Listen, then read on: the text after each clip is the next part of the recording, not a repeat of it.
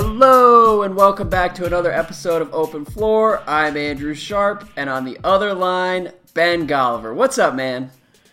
Not too much, Andrew, but I do have to ask you for some help right off the top. What? Uh, I just have a real, real simple question for you, but there's going to be some psychological layers to it. Of course. I need to know if I'm getting soft. I don't know if it's old age. uh, I don't know exactly what it is, but you and I both just watched tonight, which is Thursday night, the Toronto Raptors take one of the biggest, fattest L's uh, in NBA history. And that was just on the heels of them taking one of the most demoralizing L's that I've seen in the last five years, where they can't make a shot in the final five minutes of regulation. They lose in overtime, of course. LeBron kind of uh, you know, basically steals home court advantage, and then Kendrick Perkins punks Drake uh, on his way out of the building. Uh, I forgot they, about the Drake thing. Yeah. I mean, that should count as a third loss in this series, in my opinion. But it was a rough 72 hours for the Raptors and their fan base. And of course, their fan base was really riding high entering the series. Yeah. They've been talking trash to me in emails for years. I always give it back to them. I dub them the Toronto Termites this is the moment, Andrew, when I'm supposed to be coming in here and doing this victory lap and making fun of them and saying, you know, DeMar went 0 for 5 from 3 in game two. What did you guys really think was going to happen? And yet, I can't really muster the heart to do it, Andrew. I don't know if it's sympathy. Uh, I have a suspicion, though, that there's nothing that we can say that will hurt them more than they already hurt. Well, yeah. I mean, I think if we're limiting this discussion to you specifically, I think that you're just following the Spurs way here. You know, you don't need to do a victory lap. You don't need to celebrate. You don't need to punctuate this with anything. You just show up and do your job and you let the results speak for themselves. Okay. And I respect that about you. I don't think that's what it is. That's giving me way too much credit. it really is. I felt gross saying it, so I'm glad. Uh, look, we have a lot to get to. We will get we will begin with the Raptors, but we also have to talk Sixers and Celtics. We have to talk coaching hires. We have to talk Melo and Kawhi. It's been a busy week in the NBA. But yeah, let's let's dig in on on the Raptors meltdown here and also the concurrent LeBron like case for him he's making a case for himself as one of the best players of all time and also the concurrent like LeBron explosion that we're watching here. I just want to say I love everything about this series. I don't feel very much sympathy for the Raptors fans and for the I, I guess the Raptors players. All those guys are pretty good dudes. But uh, this has just been a masterpiece. Like it's LeBron at his absolute best and the Raptors at their absolute most Raptorish. I mean, like the game one layups, that was like mythology. Uh, and then game two was just LeBron kind of. I can't even. He was he was in like goat mode for the entire second half.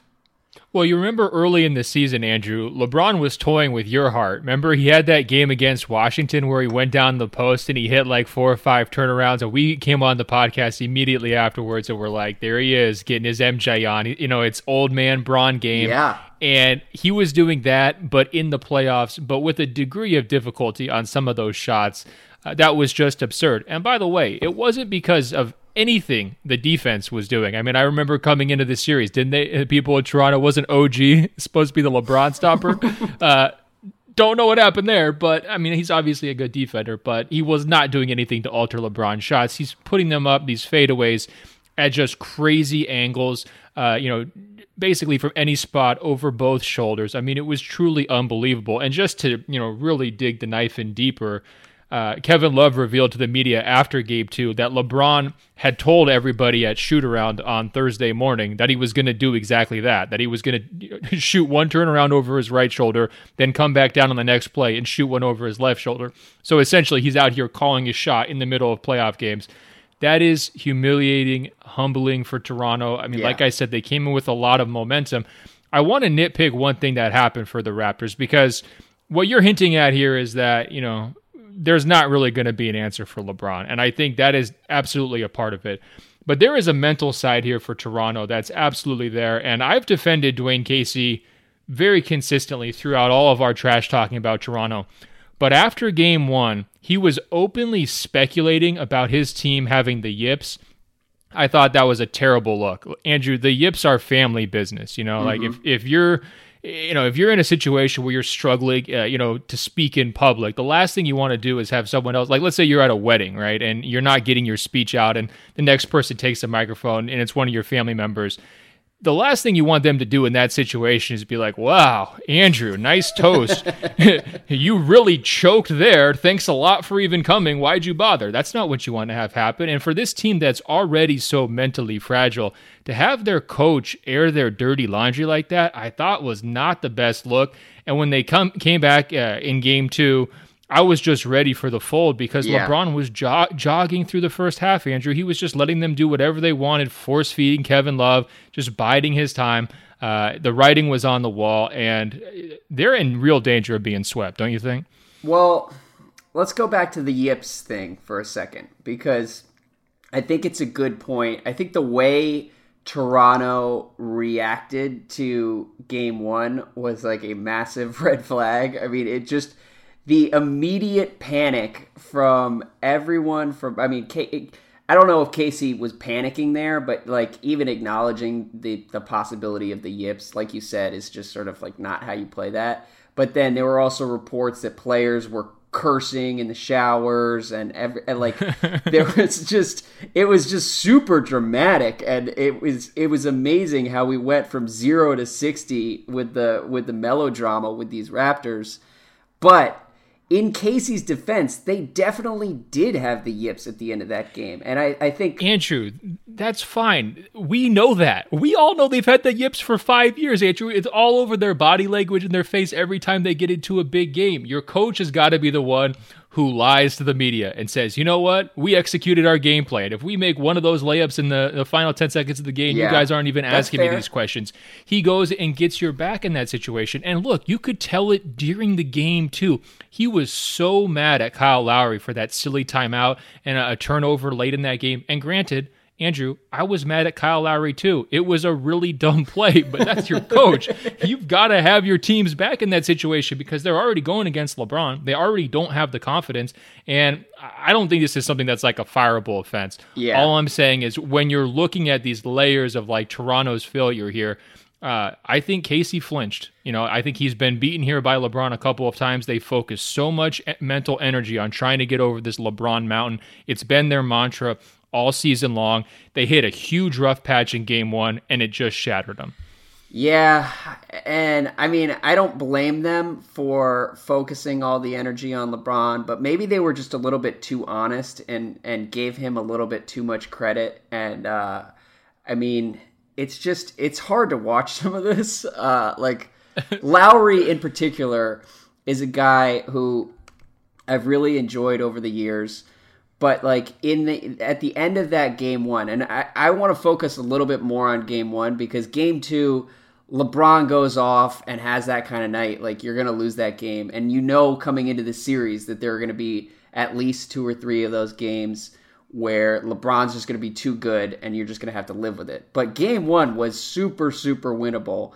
And lowry just like kind of shrinks in in those moments at the end of games and it's it's not totally his fault cuz he just doesn't really have the explosion to counter when like Cleveland switches LeBron onto him. Like he's just not the athlete that can kind of handle that anymore uh, but it's still sort of jarring to see him just pass it hot potato style to someone like OG Anunoby who just like isn't a threat either and it like they're just aren't many people on the Raptors that are going to make Cleveland uncomfortable. And that is, I, I, I, guess, has always been true, but it's become more glaring over the last two games. Well, I want to give you credit, Andrew, because I came into this podcast worried I was going to be too soft, but you just out here making excuses for Kyle Lowry has got me all wrapped up again. I'm sick of the excuses, Andrew. This guy carries himself like he's an All NBA player. He goes after the referees every two plays, you know, expecting superstar treatment. Yeah. He's never done anything in the postseason. He melted down at the end of game one, like you mentioned, and their second half offense fell apart, and that was the main thing that they were talking about uh, in the end of game two, is basically how they got defeated mentally by LeBron shots and they didn't punch back. That's on your point guard as well. He had a fine first half. uh, but he didn't really cross the finish line uh, at all. And you know, I'm just we've seen it so many times from him. He's never lived up to it. This was supposed to be his moment. They saved all the minutes off of him this year. They managed everything. He was supposed to step up, and he just didn't do it. And this is on him. And frankly, when you're looking, you know, ahead, and we're not there yet. It's only halfway through this series. You know, Cleveland's got two more to go, but when you're looking at postmortems, like they tried to change the culture, they tried to do the reset, all the other stuff. It's time to change that point guard. that's that's the way I look at it. And if I were them, I'd be trying whatever I could do to trade him in his contract this summer. But you wow. know what else is really sad? Eh? No, I mean, how many times do you want to see it like this, Andrew? The guy goes out and he carries himself on the podium like he's some, you know, superstar who's better than the media too. He's he's always covering his face and like kind of acting goofy. He's got this whole act to him like he's a top ten player. He's not. Yeah. It's not even close. I mean, I don't know. I think the bigger problem for Toronto all playoffs long has been Serge Ibaka. And I mean, he has been. Well, you can't you can't trade him, Andrew. He's been you're like stuck with you're stuck with that one for them, and I don't know what happened. I mean, he's his game has been declining for a couple years now, and there hasn't been that same athleticism there. And I think the idea of Serge Ibaka still sounds great, but I, I, if you talk to Raptors fans who watched him this season, like he hasn't been very useful, and now even less so. I don't know what you do. I mean, honest to God, I was thinking, do you trade DeRozan and and Lowry for like a Kawhi and make that offer? Uh, I don't know if the Spurs would do that. But it is sort of. I think the Spurs would rather have Kawhi sit out next year than make that deal. On, after no, watching no, no. this series, we don't have to overreact. Now we sound like Raptors fans. Okay, look, the Raptors are still a really, really good team, and I don't Ugh. think. No, I'm serious. I don't think that people should like flip out and try to blow everything up. If the right deal for Lowry is there, then maybe you you look into that. But I, I I'm, this is not like an all hands on deck situation where you just have to c- completely change course. All right, I'm going to try to convince you by reading an email that came in from Matt, who presum- presumably is a member of uh, the Toronto Termite Nation. He writes Trauma happens from years of abuse, the proverbial beatdown of an ego to the point that the slightest misstep makes them crumble. So, I mean, I'm not even going to read the other 500 words that he included, but it got deeper and even darker than that. I think that hangs over everything. Like if they go down in another sweep here to Cleveland, they already tried to play all the excuse cards of oh we're gonna uh, we're gonna keep the same players, but we're gonna update the system, right? Yeah. Well, the system was not there for them in Game Two when they needed it most. It wasn't there. DeRozan's improved three point shooting, supposed improved three point shooting, was not there for them when they needed it most. They still don't have anyone who can guard LeBron. They didn't meaningfully improve their chances in that matchup. How can you run this back? And again, I'm not going to put this all on Casey. I criticize Casey for what I think he's guilty of, which is not having his teams back in a critical moment. But the parts need to change here. And I think if you're them, it's easier to build around DeRozan as the face of the franchise. He's been a career guy there. Fans love him, um, et cetera, et cetera move Lowry and, and try something else okay. at, at that hold point on, guard spot. Hold on. Let's let me try and ground us in reality here. Who are you moving Lowry for? Okay, he's making anybody thirty million dollars a year. He's his skills are declining. He's not a top ten point guard anymore. Like you're not gonna get some some crazy return that allows you to sort of realign on the fly and stay in contention. Okay, if you trade Lowry, they're not in contention, Andrew. They're getting wiped off the court, and they're basically you know stone faced after these games because they've got no answers. There's there's no contention. So you're okay, so look, team, what are you arguing for though? Because I, I don't. So they should re- just retooling, sh- shaking it up so that you have, uh, you know, you have a different vibe heading into next season. So it's not the same old story. So that all this baggage doesn't keep hanging over you. You know, you just have to change that core. They have to do it. Yeah. They probably should have done it last year. They tried their best to not do it and they're running right into that same brick wall. Uh, I think it's a case of fool me once, fool me twice, fool me three times, fool me four times, right? Like, how many times can you keep doing it before these players uh, are defined by it? And they already are, and they know it, and they're so frustrated. And that's why I kind of honestly feel a little bad for them. Like, you know, how many times do we all have to see the same story before, uh, you know, they you know, something changes? And look, I was expecting them, given their depth, you know, given the talent that they do have to win this series if they play to their capabilities. Right. But they haven't. They just have not done that. And so, you know, what else are you supposed to do? Why sit inactive and, and just watch it? Well, they're in a tough spot because I think Freddie VanVleet was a huge part of their depth this year, and he's not the same guy right now. And then every other piece of that bench, I think their value has been kind of overstated. I mean, you saw it at the end of game two. They were leaning pretty heavily on CJ Miles. And like CJ Miles, as a veteran of fantasy basketball who has picked CJ Miles up for two two weeks at a time, like a dozen times each season, he's always going to leave you a little bit disappointed in the end. And I think that that is sort of happening with all of the Raptors bench players. Like these guys are all nice pieces, but are not going to add up to enough to really like change the calculus in a playoff series. And uh, so I don't. I am. It's not to excuse the no shows from DeRozan and Lowry in Game One, but they also like don't have a ton of help. And I think if you're Masai, Lowry still has more value to the Raptors than you're going to get back in a trade, and it's worth trying to retool unless if your argument is is essentially that the fan base is so damaged psychologically that everyone would just be better off cutting ties and moving on and a seventh seed built around DeRozan is like a healthier choice for everyone's sanity in Toronto. Like I can maybe buy that, but it, from a basketball standpoint, I think it would still probably make more sense to keep Lowry and try to tweak this. Look, what I'm saying is they're sort of like the shipping company that has a giant oil spill in the middle of the ocean, right? And so you can't really just get all new boats. Uh, you know, you, you can't really, you know, fire your whole board of directors. The one thing you can definitely do is change your company's name and hope people forget and they don't realize that that was you who polluted the ocean. they just need to rebrand this and thing, Andrew. They need to on. get Lowry out of there and just bring it back with a different look. To be clear, though, in this analogy, they are the shipping company company that has had like several massive oil spills in the last couple of years. Oh, Andrew, they've ruined the Gulf. They've ruined the Pacific Ocean.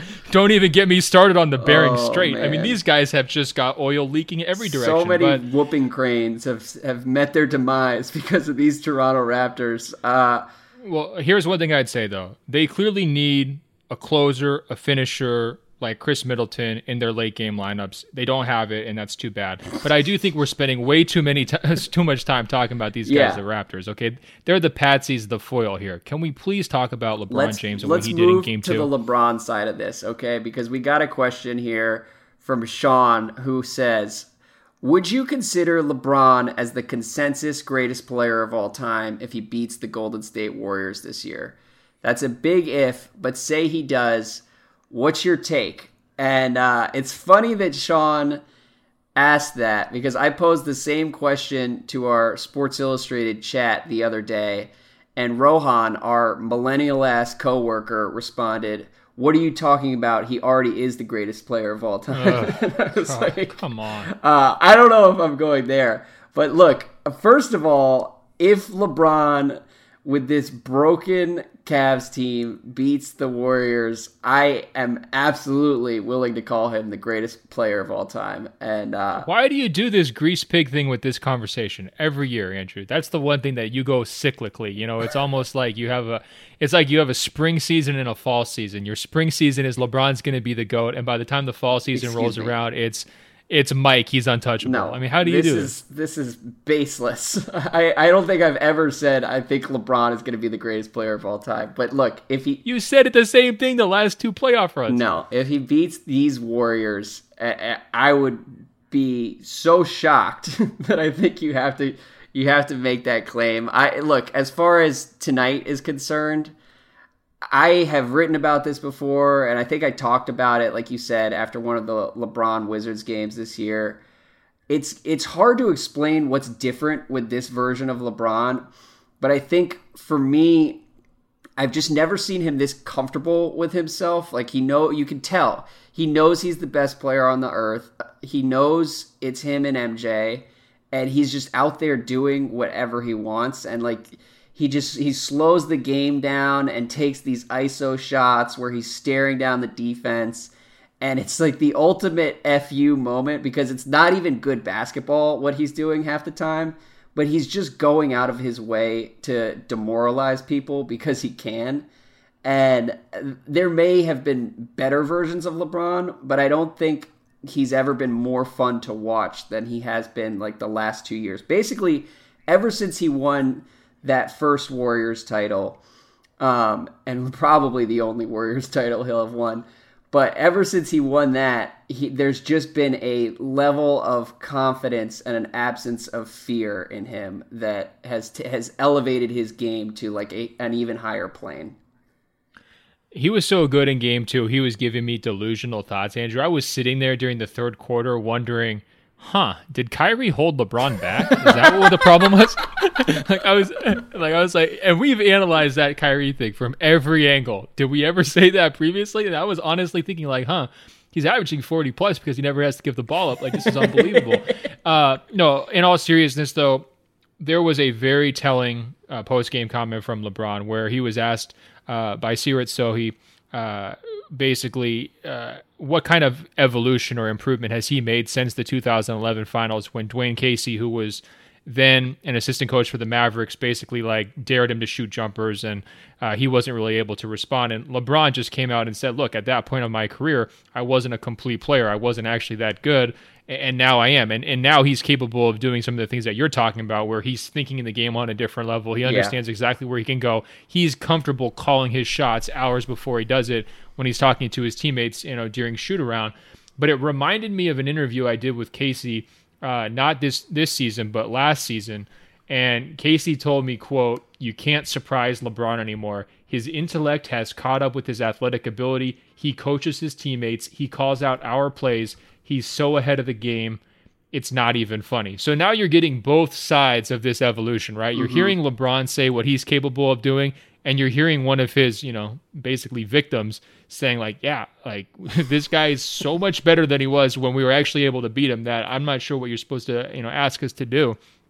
It's crazy. Yeah. And uh, his mastery wasn't just those crazy fadeaways though his assists, oh, his totally. timing, his just uh, ability to just orchestrate everything like a, a puppet master, and even the mental, uh, just the idea of hey, let's get Kevin Love going, and, and what could that mean for our team?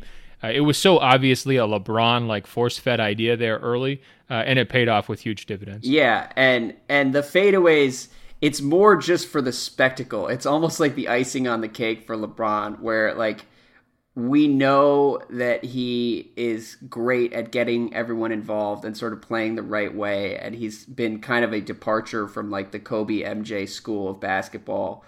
But then to watch him add the hero ball elements in this like final chapter of his career is just wild. And uh, like I think the the question about his evolution is is interesting because he clearly has gotten so much better in like basically every facet of his game. His defense has slipped a little bit, but like I think psychologically, if, for most of his career, if there was if there was anything to criticize about LeBron, I, I guess the one thing you could say is that he was overly self conscious and maybe a little too self aware, and you could sometimes see him processing like the gravity of the moment and you'd see him tighten up, start chewing his nails, and like even that version of LeBron was still the best player alive, but it was just kind of strange to watch. And now all of that's over, and we get to watch him just torture teams. And uh, I don't know, it's pretty great. Like that, that, that was my my official analysis of the second half. I was like, holy shit, this is fun. No doubt. Two quick things. First, uh, shameless plug alert. Lee Jenkins had a great, uh, you know, bit of insight on the bonus podcast that we did uh, you know, this week about his Rockets cover story, talking about LeBron and what you're saying about maybe his second guessing in certain moments earlier in his career. Lee said that if he would miss, uh, you know, basically game winning shots, uh, he would be sort of haunted uh, by the the vision of his teammates' disappointed uh, looks in the locker room, mm-hmm. and that would kind of go through his head, and that would stick with him after the fact, and he had to sort of coach himself out of those little mental hurdles. I mean, that is such a vivid image. Like, can't you imagine him just like sitting in a, a locker room and just thinking like, oh my god, like Ray Allen and and, and uh, Mike Miller and all these guys are just judging me, and it's LeBron, you know. But you know he is human. Well, and uh, I the think second that's, thing is, I think that's pretty cool too, because a lot of times the mental side of the game gets kind of shrugged off and, and, it it's almost like mocked when people bring it up on the internet as if like oh like you can't quantify that. It doesn't exist blah blah blah. But i think there is a real mental evolution that a lot of these stars particularly like the hall of fame level guys go through. And you saw it with someone like dirk and i think it's definitely happened with lebron. And it's cool to see him on the other side here no question. And then last thing I want to ask you, what's a bigger example of getting punked, okay? Being Drake, having Kendrick Perkins come into your building and, you know, basically cuss you out, put you in your place and then walk out with a W or being DeMar DeRozan and being the master of the mid range, quote unquote, and having LeBron come into your building and hit every possible turnaround fadeaway shot from the mid range, beating you at your own game. Oh, what's what's the biggest? What's the bigger example? You know, my favorite analysis of the Drake Kendrick Perkins thing. I think it was Adi Joseph uh, who had a tweet the night of and said, "I think there's a legitimate chance." that Kendrick Perkins has not listened to contemporary rap in the last like 10 years and has no idea who Drake is. And and the most recent rapper he heard was Bun B. And I mean, I wouldn't I put it past him. And look, if nothing else, we should make it very clear. This is a pro Kendrick Perkins podcast, and we are Team Perk in the beef with Drake.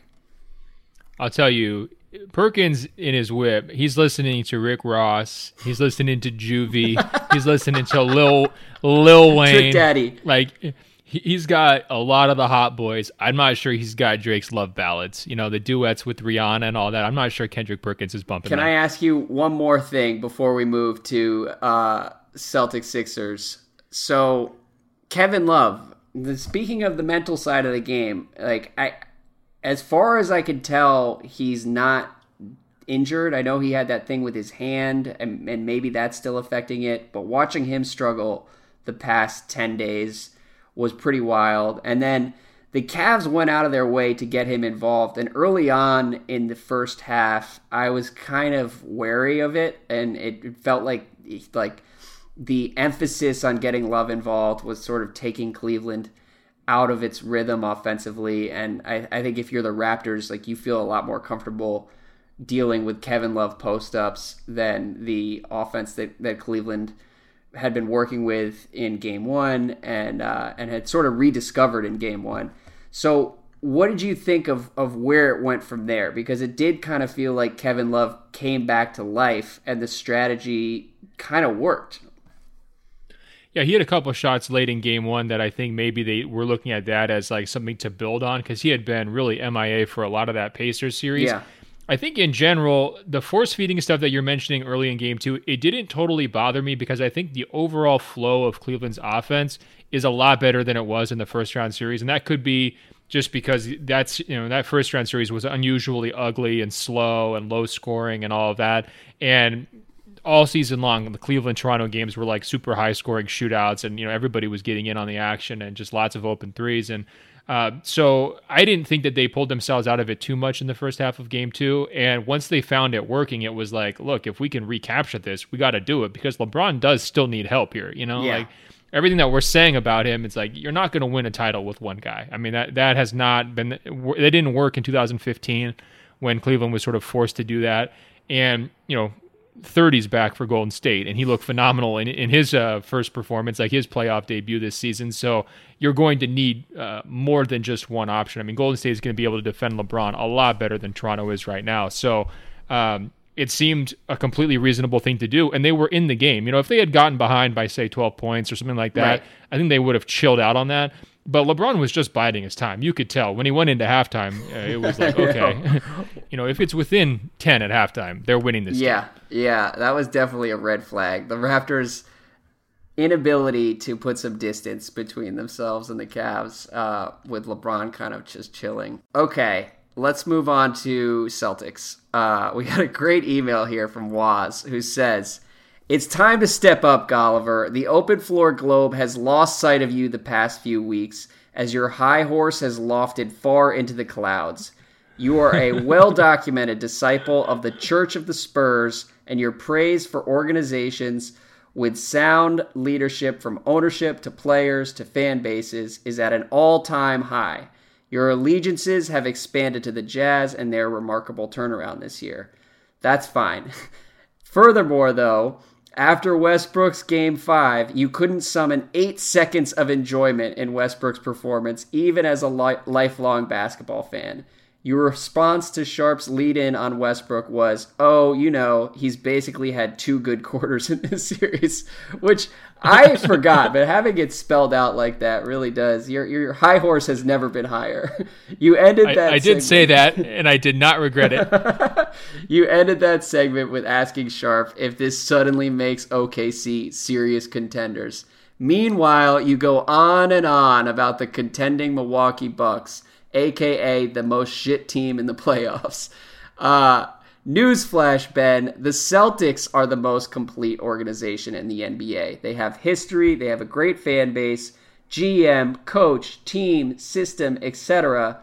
They are a better version of the Utah Jazz, and they are building the modern version mm. of the Spurs. They beat the Bucks by executing every move and every play at the margins, and this team deserves your respect. Open Floor understands and appreciates Sharp's Celtics hate due to his Wizards fandom. Ben, your Celtics hate has zero logic to it and contradicts the purposeful principles of Ben Golliver.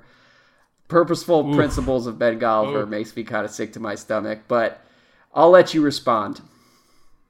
I mean, I've been waiting for this email for months because every word he said is true. I mean, I am not going to dispute any of it. I just didn't think it was going to come from Waz. Waz has been pretending to be a very proud citizen of Minnesota, and he's going to come on here and lecture me for seven paragraphs about the amazing, you know, virtue of the Boston Celtics. Uh, I mean, it was just, it really felt like a betrayal, just blindsided me. I'm almost speechless. Um, Boston has been very impressive in their first two games against Philadelphia. And I would tell you more about that if I didn't do a podcast with a guy who's just shamelessly compliments the Celtics at every single turn within this podcasting universe where everyone shamelessly uh, celebrates the pod, uh, the Celtics at every single turn. Someone has got to provide the alternate uh, opinion here. And look, I think that they are punching above their weight right now. They got uh, two great performances at home, no question about it, and they really uh, exposed some pretty fundamental issues for Philadelphia that I'm sure we can get to in a second. Yeah. Uh, but they have they have been two different teams, uh, you know, at home and on the road so far during this playoffs. I mean, certainly they were in that series against Milwaukee, which you know he loved to denigrate. But hey, he they that team, if you want to call it a team, it's two guys took Boston to seven games. So let's not go overboard. But uh, I just think the series isn't over. Yes, yes. they're up 2-0, but I think Philadelphia is still in position where they can make this interesting. But it starts with their two best players. I thought Embiid, despite his big numbers in game one, uh, really was not great in that game. And I thought in game two, you know, same situation. Plus, you know, Simmons uh, really, you know, probably had the worst game that he's played in what, you know, four or five months. Yeah, I mean, there there are a lot of threads here. I think first of all, I, I do kind of I have a love hate re- relationship with the Celtics because I, I am willing to praise them at every turn, but then I secretly hate them for existing and being smarter and better than the Wizards in every conceivable way.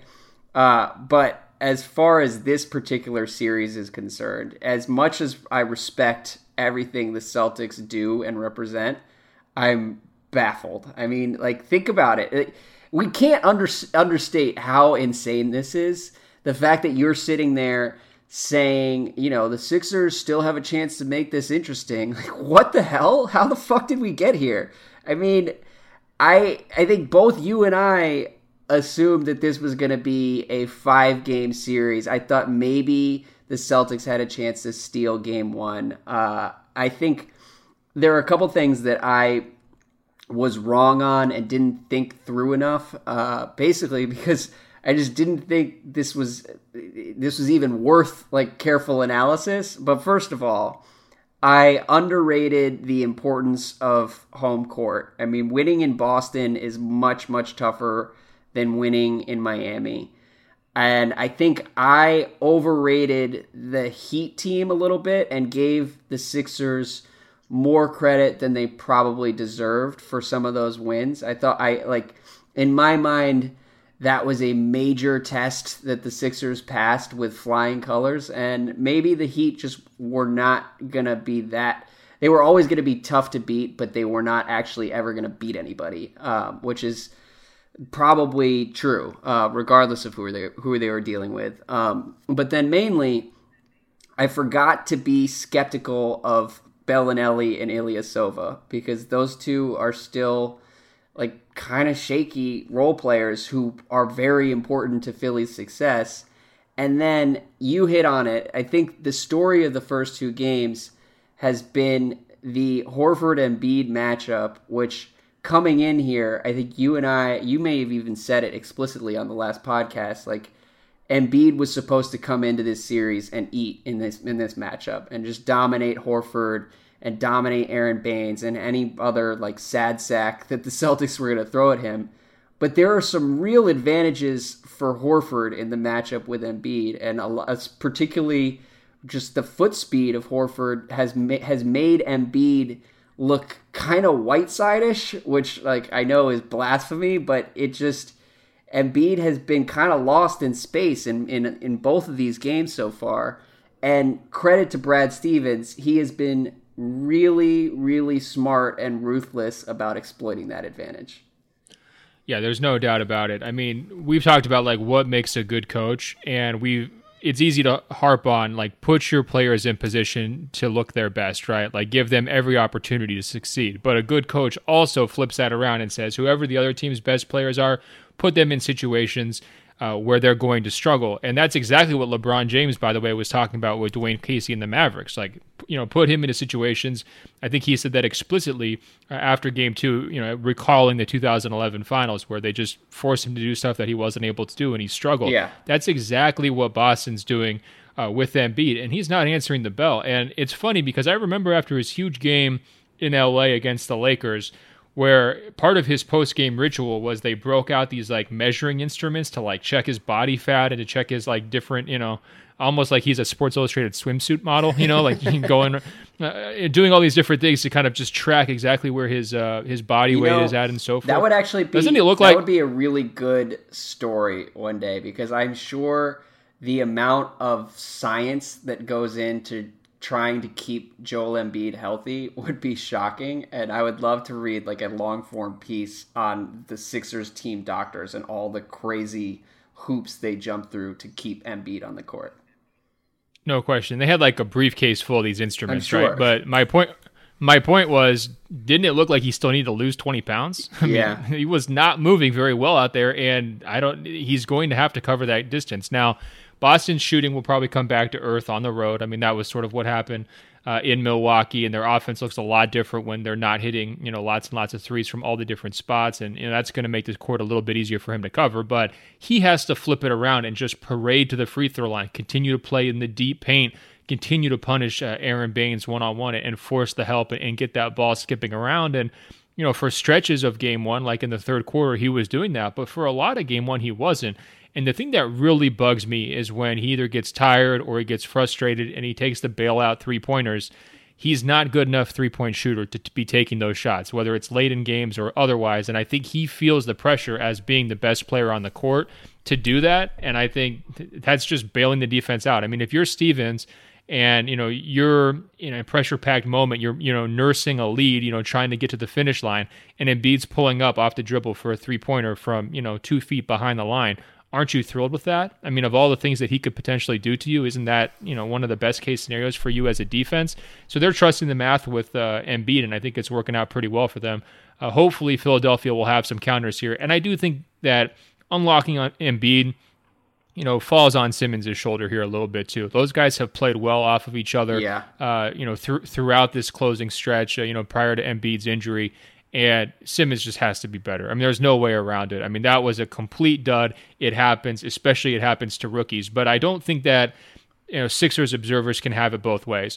They can't praise uh, Simmons for being you know older than his years and playing so well against Miami, and then make the excuse for him that he's a rookie. You know, a week later, it doesn't work that way. You know, he's shown that he can do it here in the postseason, and when he doesn't do it, he deserves to take the arrows for well, it. Well, this is one of the things that's so interesting about this series is watching Simmons against Miami. I assumed Miami was as good a defense as he was going to have to deal with in the playoffs. And they I mean they were physical with him. They had guys who were disciplined. They had various athletes to throw at him. And Simmons was still the best player on the court in almost every game in that series, um, even better than Embiid. I mean, Simmons was amazing and looked like a future Hall of Famer for most of that series. And now, flip it forward like five or six days, um, or I guess it's been like two weeks since that Heat series, since the Sixers ended it in five. But like the Celtics are guarding him they're more disciplined. They're cutting off his lanes to the basket, and uh, I, I think it it certainly helps Boston that they had like a seven game warm up with Giannis, so like everybody is already on the same page here.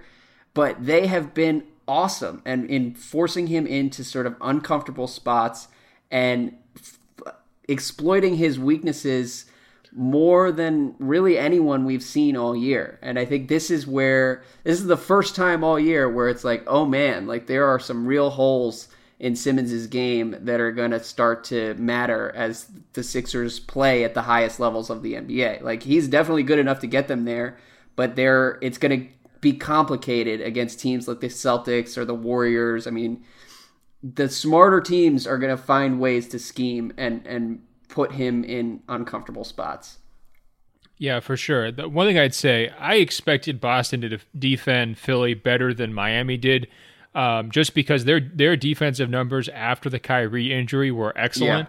And they're committed. They play together. You know, they've got enough of a rotation still, despite all the injuries. Where that really wasn't the question for me. I, I thought they were going to be able to play effective defense. I didn't think it would be this effective, though. I mean, they have done a very, very, very nice job against Philadelphia, and I think they've just kind of uh, you know stunned Philly uh, to a certain degree, and you know caught them off guard. And I thought Philly actually regrouped pretty well for Game Two. I mean, they obviously got out to the big lead, but um, they wilted, you know. And again, that goes and falls onto uh, you know your star players' shoulders. Okay. Now that being said, I'm actually on Team Brett Brown. I know there was a little debate, like should you take Simmons out or leave him out because McConnell was playing well and uh, the team was performing better with McConnell on the court.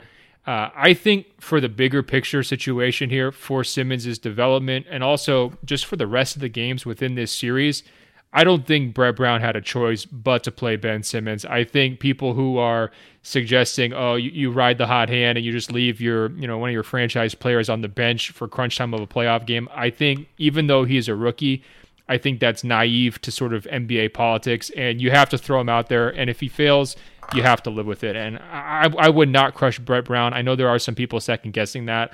Uh, I'm not one of them. Yeah, I agree with you there. I think you you're not only playing for this year, you're playing for like the next 10 years of Ben Simmons. And uh, I think two things before we move on. Terry Rozier continues to be incredible and continues to blow my mind. I am not ready to admit that he is actually good, but I'm loving. I think my disbelief has made hit this whole experience so much more fun. I, I, saw a picture of Drew Bledsoe wearing a scary Terry shirt in out in California, and the whole thing is just completely ridiculous. Uh, but he's been a legitimate factor in this series. And then the other thing, you, you, well, hold on, real quick on Terry. If I'm Ryan McDonough, how many times do you think that he's texted Danny and said, "Hey, Danny, you owe me for the Isaiah trade. Okay, like you got me. like I used to work for you. Can we please just work out a trade here for Terry Rozier? He's about twelve times better than any of the point guards I've had on my roster for the last five years. That's a great point. We're ready to max him out and make him the franchise guy next to Booker. You bring in Doncic, and all of a sudden you've got a squad, right? Yeah. Uh, I don't know. If I was Phoenix, like Uh, watch out for that overpay. Right? Well, it, that's funny because I was thinking about where he might fit, and uh, there's been a lot of talk about him him being like a above average point guard basically. And I don't really think he he can be that for most teams, but the bar is low in Phoenix. You're right, and maybe that's a, a solid landing spot, or maybe send him send him to Orlando. Although I don't want to do that to Terry Rozier. I'm loving the the synergy he has with the the Celtics crowd right now. I don't know. Let's see. Let's see see where this ride goes. The other thing though, Jayson Tatum legitimately fucking awesome, and I have will never. There's I've never been wronger about a player than I was with Jayson Tatum. I really thought he was going to come in and be Harrison Barnes, and he is already so much better than that. He's been the best rookie in this series, and uh, I don't know. That's great. Do you want to tell us how good the food tastes in Boston? How beautiful the river is? and I look, mean, how much longer do I have to we listen? We can't talk for 15 minutes about the about the Sixers and then not mention how great the Celtics have been the other thing that I that jumps out at me with this series is this kind of feels like the warm up act in this rivalry because the Celtics are going to come back reloaded next year. And there's a decent possibility the Sixers come back with superstars in place of like Belinelli and uh, Robert Covington and they come back reloaded. And if that happens, like the next four or five years in the East are going to be pretty, pretty great. Yeah, let's close and we'll throw a bone to our, our Celtics listeners here. How painful on a scale of 1 to 10 would this series loss be for Philadelphia given the hype that built it up, you know, before the series given the regional rivalry, you know, given the amount, you know, the stakes of us all, you know, our assumption before the series was, you know, Philly's ready to do this. You know, Boston's limping in. Uh, you know, it won't even be fair. It, you know, if Philly wins, we shouldn't even count it because Boston doesn't have its real team. How painful on a one to ten scale, with ten being, you know, Raptors level pain would this series loss be for Sixers fans? It would be absolutely brutal, man. And I think that's part of what I'm enjoying so far is just how insane this is going to drive like process nation. And I want Philly to win the series for the sake of the playoffs, but if we're being 100% real, Sixers fans had become just as bad as Celtics fans on the internet. All it took was like 3 weeks of that team being legitimately good and the process people became just completely unbearable. So it's been fun to watch them sober up a little bit, although I do hope that the Sixers go back to Philly and whoop Boston's ass and end up go- moving on to the conference finals because I think that's by far the more interesting outcome. You think they're a tougher matchup for LeBron still? For sure, definitely. Okay, cool. Just want to make sure you're on record here. Uh, I'm not giving up the faith in the Sixers, although it is really shaky. And Embiid, I didn't think he was going to be able to disappoint me, uh, but the first two games have me, you know, a little disappointed. So I'm hoping that he turns it around and retakes control of this series in Philadelphia. I can confirm. One of my favorite things that you do, I I have never reacted to a basketball game by stepping back and saying, "Man, I am just disappointed in this in player X." but you texted me at the end of game 1 of Sixers Celtics and you were so genuinely disappointed. You used that word and uh, and many others to describe Joel Embiid's effort. So hopefully he'll he'll swing back into Philly and and bounce back a little bit. But look, speaking of effort and the opposite of disappointment for you, Let's go to the tabernacle, Ben. Darcy asks Is Dante Exum a James Harden stopper? Is Dante Exum the James Harden stopper? Please, please, please, please, please say yes, James Harden can't handle Dante Exum. And then uh, Sean says, I have a suggested Joe Ingles nickname for you guys Mountain Range Joe. Make it happen. I don't really. Oh wow! I, I don't really get that, but I will say, American Psycho Brad Stevens is by far the best nickname you've come up with these playoffs. I challenge you to top it, but American Psycho Brad C- Brad Stevens is perfect for Quin Snyder. Yeah, there's a lot going on in that series. The first thing I want to hone in on though it's Harden and Chris Paul making a crucial podium mistake, Andrew. They're going back to the Dwyane Wade, LeBron James 2011 sort of like fake coughing bit where they think they're the two funniest and the two smartest people in the entire world and everyone else is kind of dumb. The way these guys are blowing off questions, giving no comments, just kind of carrying themselves with this uh, you know, holier than thou approach, it leads to losing home court advantage in game two because you took your eye off the ball and Utah just smacked you on both sides, offensively and defensively. They need to refocus. And I hope that game two loss actually was a wake up call for Houston because they've been playing pretty well throughout the postseason. Not A plus basketball, but they had been winning, you know, comfortably uh, most of the time. Obviously, they did in game one. Uh, I thought that you know pride came before the fall a little bit, uh, based on just their body language and how they were handling things in Game Two, and you can't do that against Utah. That's the one thing that you can't do because they will make you pay for your mistakes or for your moments of uh, you know your mind wandering or, or whatever else you want to call it, and that was just such an impressive uh, performance by Utah both ways. I mean, offensively, go ahead and gush about Ingles and his shooting. Yep. Uh, you know, defensively, I mean, Gobert made a lot of really smart, and their team defense too, adjustments to taking away stuff around the basket from Harden to make things more difficult for him. Uh, they did a nice job of you know really protecting the stripe. They kind of borrowed some of the Spurs stuff, and I remember saying that maybe a month ago about how Utah could sort of you know, give Houston some issues because they could scheme their defense a little bit like San Antonio did during last year's playoffs, where you really protect the line carefully while also trying to just basically plant somebody in front of that rim to take away the, the easy stuff. Uh, it kind of bamboozled them. And you saw Chris Paul settling for more mid range jumpers than you would normally see as a way to try to unlock it. Uh, he wasn't really hitting, uh, you know, those at, at, the rate you need. Uh, and you know that's why the series is even. And I can't wait to see the crowd in Game Three. I'm sure you saw the fan who was like heckling Harden with the cell phone. You know, that. going back. So can. I ask you something?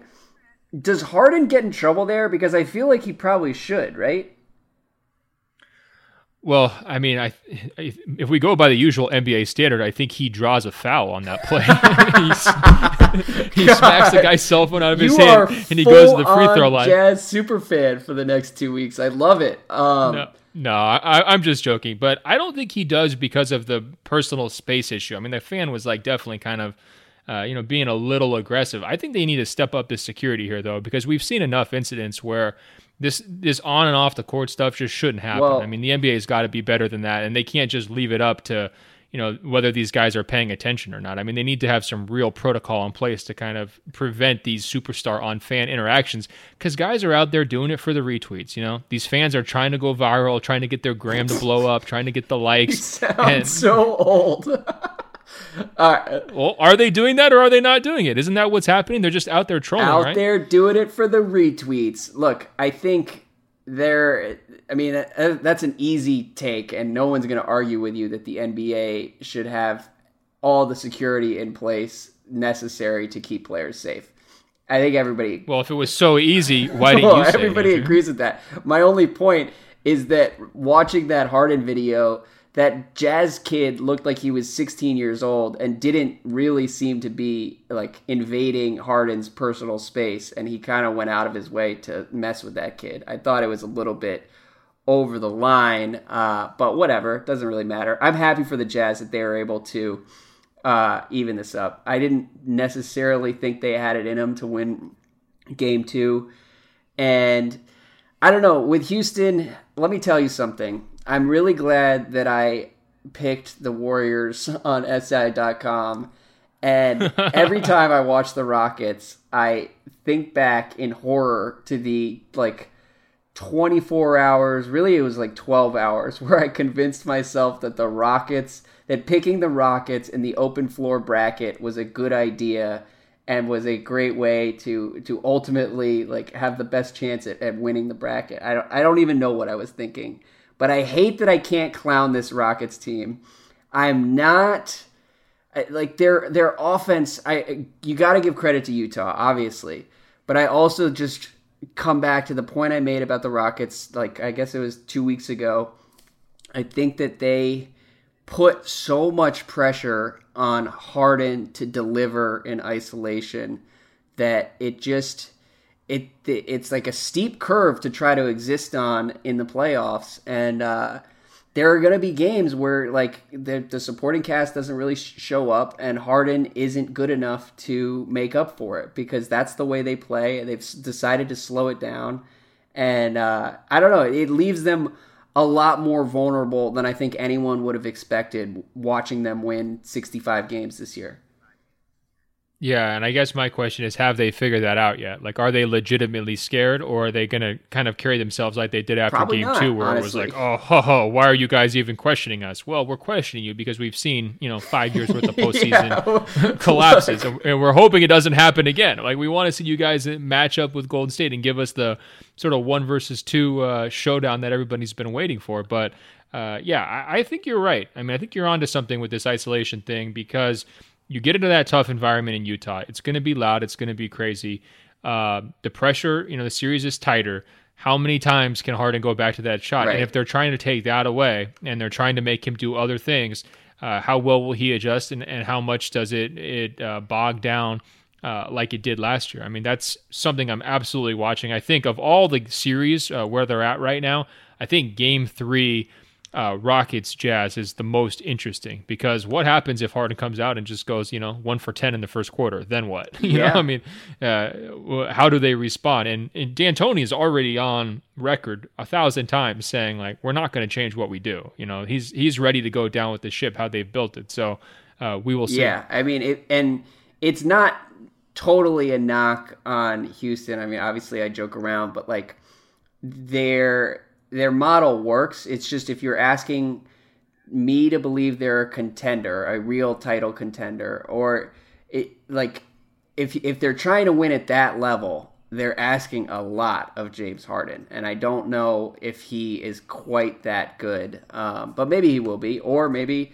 one and if, if he comes out and shoots one in ten, then it's not a Rockets problem. It's be, it becomes a Harden problem, and uh, and because that story is there too. It, he, he hasn't been like disappearing, but uh, but I think we should all be on guard. You're right. We've all seen the last five No, years. he, no, he's had high highs and low lows. I mean, he's had 40 point games in this playoffs, and he's certainly capable of doing that. But the Rockets' problem and, and the Harden problem, it's the same problem. Yeah. I mean, that's how they've constructed this thing, right? I mean, they're living and dying by him.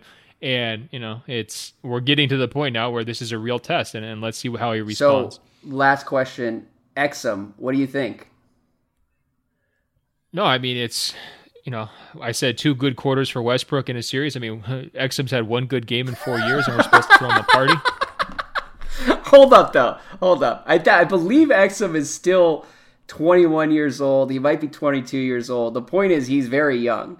And if he becomes a legitimate contributor for the Jazz or uh, or more, I think that kind of alters their future. It's going to be an interesting summer with him. I, I don't know what he'll command on the open market. Uh, I, th- I believe he's a restricted free agent. So I don't know. I, the the Jazz future has looked so much brighter over the last few weeks, even as it became clear that like throughout the regular season, it was like okay, the the see the franchise didn't die when Gordon Hayward left, but now they are a legitimate player for the next five years. It's going to be pretty interesting. Well, what do you think about Exum? I mean, I'm only half serious and, and kind of dismissing what he's done, but like I think we do need to look at the overall body of work. It's really easy to get excited. Guy has a big night, you know. I understand that, Yeah. and uh, physically, I mean, that was his profile, right? I, mean, I don't know if you're going to call him a Harden stopper, but like that's what his number one NBA skill was supposed to be: on-ball defense, using his length and size to guard, you know, a one or a two, whoever the ball handler is, and to really get after it. And so it's good to see him do that, but you know. And there's been three or four years for him to do it. I mean, he was a top five pick, right? Well, so, yeah, he was. Uh, we expect that kind of contribution. If he's, uh, you know, a quality seventh or eighth man, like congratulations. You know, I don't think that's like the biggest home run in he the world. He came into the league looking like he was 15 years old and like 130 pounds. He, not surprisingly, had trouble staying healthy through those early years. I just think it's too early to conclude one way or the other what his like prime is going to look like. Um, and we weren't ever even talking about a Dante Exum prime like 72 hours ago. but it just mer- merits monitoring. I guess would be my would be my takeaway after that game. And uh, and he's had other moments. Okay, he's every now and then, once every three months, Dante Exum has a game where everyone's like, "Oh my God, Dante Exum is back." Uh, but we'll see. Moving on. So, so all I've got to do in your eyes is be good once every three months, and you're going to sing my praises. Perfect. All right, I need to get onto this. I need to get onto this good list. I feel like I'm always over here taking arrows from you. Look, man. And, you know, I try look. to bring it every single night, but if I just show up once every three months, then you're going to give just a, a passing thought. Okay, I was trying to answer that Australians question. Who knows? Who cares, really? Uh, let's we're gonna save the coach discussion for next week because we've gone too long on all this other stuff i want to end with two questions on uh first of all Kawhi. Ben says, if you were the San Antonio Spurs, would you trade Kawhi for all of the Sixers draft picks or a bunch of Sixers assets? What do you think about that? And what did you think about the Kawhi discussion this week in the wake of Ramona and Michael Wright's article for ESPN?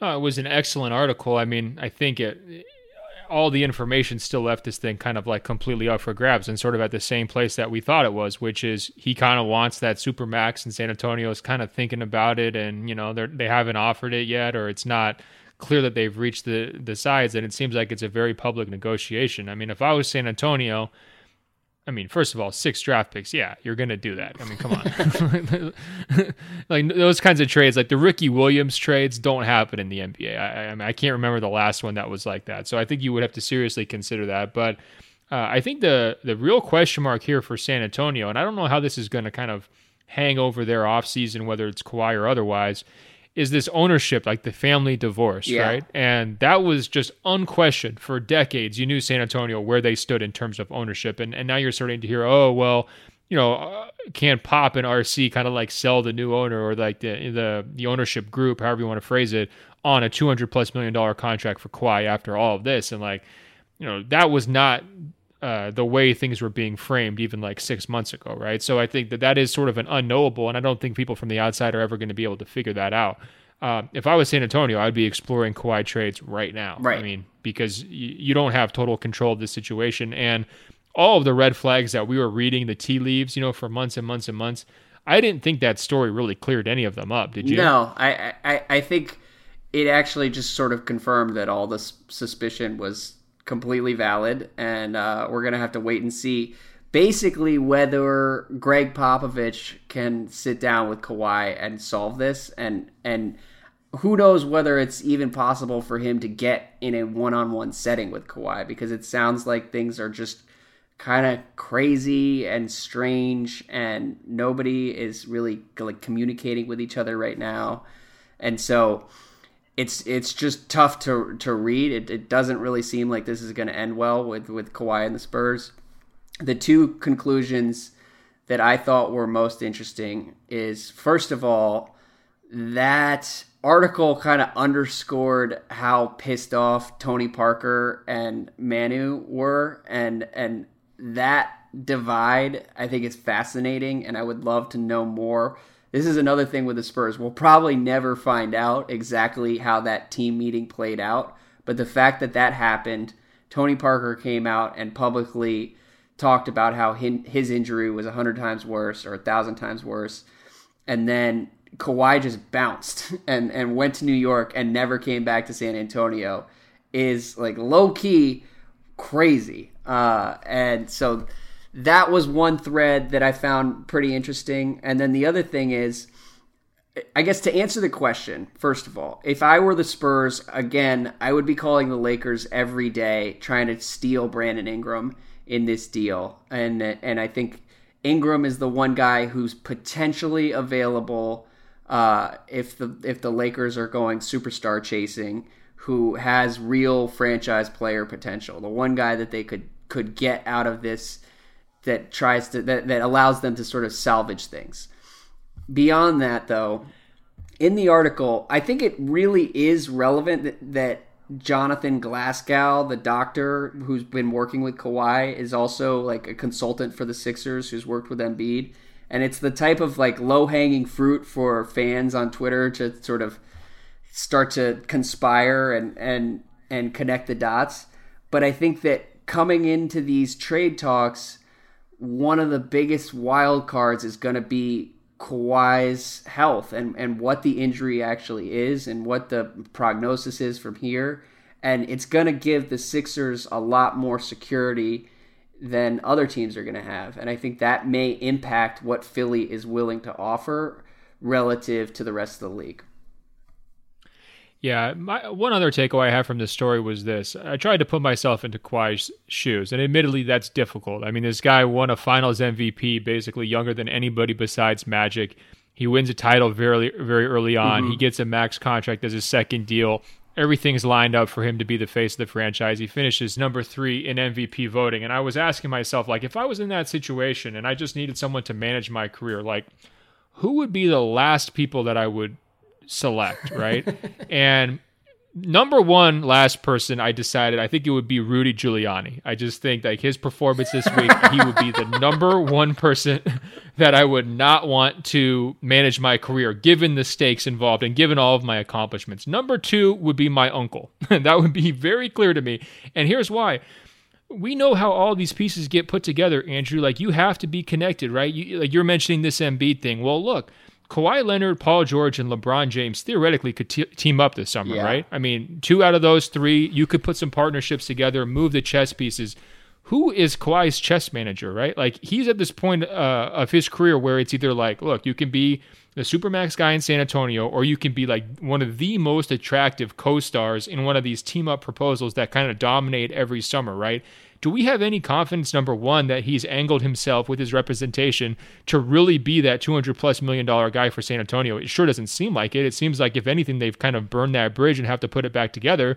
But then do we have any uh, evidence on the other side that he is now in position, you know, with his connections necessary to put together one of these super teams?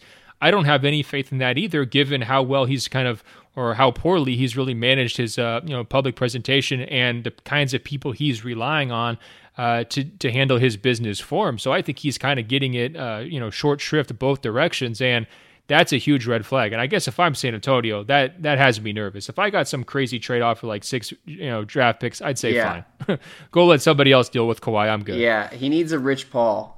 You know, um, not a Rich climate but Rich Paul. For the record, my uncle is a money manager who would be awesome representing my interests. He did my taxes through most of my 20s.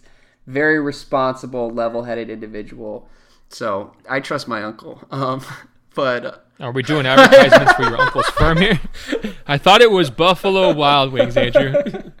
Uh, let me ask you this Fultz, Saric, Covington, and number 11, whatever the Lakers pick ends up being. Do you do that deal if you're um, San Antonio? Andrew, I don't think you figured it out yet. I'm on the Team Tony, Team Manu side of that locker room divide that you mentioned. You could stop with Fultz, and I'm doing that trade. I'm sick of it. I'm over it.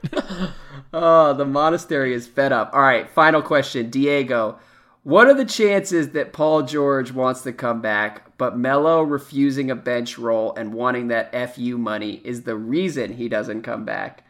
So, first of all, the chances that Paul George wants to come back to me are pretty slim.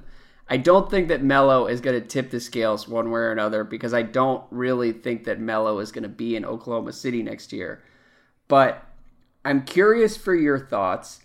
And I will say this I think Melo is going to be more tradable than he might seem right now because I think there are real benefits to taking, like, as the cap has has sort of constricted over the last few years, money's tight all over the league. A one year deal with 27 or 28 million dollars expiring actually has a little bit of value and Melo, it doesn't sound like he's going to want to stay in Oklahoma City and come off the bench like that. The whole relationship seems a little bit toxic right now, and that might be an opening for Pressy to go to him and say, "Look, man, if you want to if you want to go, we can arrange it. We can work something out. We just need you to waive this no trade clause." You're sure Melo's not tipping any scales right now? um, Come on, man. I would say, I know. I'm just I'm just out here joking. Look, I think your point is valid. if you trade him, uh, then that sets up a potential buyout too, right? So if yep. a team is really looking to dump salary and save money, uh, you know that could be a situation where like you know maybe it's a non-contender and uh, Melo gets his buyout and he sort of does what Dwyane Wade did with the Cavaliers, right? Where you hop on and uh, you know you take that lower dollar deal because you've already gotten your money and and now you're along for a championship ride. I mean, I could see something like that playing out. It's totally reasonable. If I'm Paul George, like I and it's hard to get inside of his head because he's you know loose lips Paul. He's changed his story every single you know 72 hours. But he definitely should not be making his decision based on Carmelo Anthony. He should be making his decision based on the partnership with Russell Westbrook. And does he really believe that that has a championship ceiling? And Sam Presti was trying to sell that very hard, you know, the value of continuity to Paul George to stick around and to build something. But the counter argument is pretty obvious. Like, how far are you going to be able to build that based on Westbrook's track record for the last five years? How much better could Paul George really play consistently over the course of an 82 game season and an entire playoffs uh, to get themselves on that contender level? And I just don't see it. I think he's going to have a better option, whether it's Philly uh, or somewhere else. And I hope he would follow that as opposed to you know kind of talking himself into trying to make it work in Oklahoma City. Yeah, uh, I I hope so too. I hope he goes to Philly. I think that would be a lot of fun. I think Paul George in LA could get a little dicey. Did you read the the Royce Young piece in, that included the the nugget about Melo showing up early to the game? Basically, he thought it was a 7 p.m. game, and he showed up at like 4 p.m. whenever players typically head to the arena and he got there found out it was an 8 p.m game. Nobody was in the locker room. And instead of staying to like watch film or stretch or do whatever like nba stars are supposed to do before games Melo just turned around and left the arena which i find incredible yeah, no, and the same thing happened in reverse in game th- uh, game two for Toronto. They had that early tip at six o'clock, and Ibaka didn't show up until like eight thirty. So I don't know what happened there, but man, it's been a rough season for some some of the veteran stars. Uh, but that's a perfect place to end with some Raptors cruelty. It's been that kind of week for Toronto, um, and I would say I hope it gets better, but I really don't. I hope that we get LeBron in the conference finals. But uh, this has been fun, Ben, and we will be back next Monday. We got to talk about Fizdale. We got to talk about uh, the Suns. A lot, a lot is in the air. We have to talk about Steph Curry too, because he had a masterful performance in his first game back. 28 points, light worked. It looked awesome. It's so nice to have you know him what? back on the court. I'm sure we'll get into that next week. We're gonna have plenty of time to talk Warriors. Though, One right? thing on Steph, you have to give him credit. Okay, since Steph Curry came back on Tuesday night, the Raptors are the Raptors again. LeBron James is dominating. The Rockets have reverted to form in the playoffs and had a meltdown on cue against the uh, the, the Jazz. We'll probably lose game 3. And the Sixers are the Sixers again. So order has been restored throughout the NBA universe now that Steph Curry is back. I wish that Warriors games were a little bit more exciting because as, as long as he's out there, and granted the Pelicans made it interesting, but as long as Steph is there, I just kind of can't imagine them losing. But he has made the rest of the league more fun. Yeah, it was sort of like a snow globe was tipped over, and he came along and just sort of like set it the right direction back up and just started draining threes, just like the yeah. old days. Yeah, no doubt. Hey, Andrew, our listeners can email us at openfloormail at gmail.com. Openfloormail at gmail.com for all their questions, comments, concerns, and angry emails. I'm sure we, we piss some people off with this podcast. Look, it's late night. Sometimes that happens. We get a little punchy. Uh, also, go to Apple Podcasts, search Open Floor, scroll down. Uh, once you get onto our page, it will say rate and review, tap five stars. We really appreciate it. Those kinds of ratings and reviews really help us, uh, you know, spread the open floor love uh, around the globe.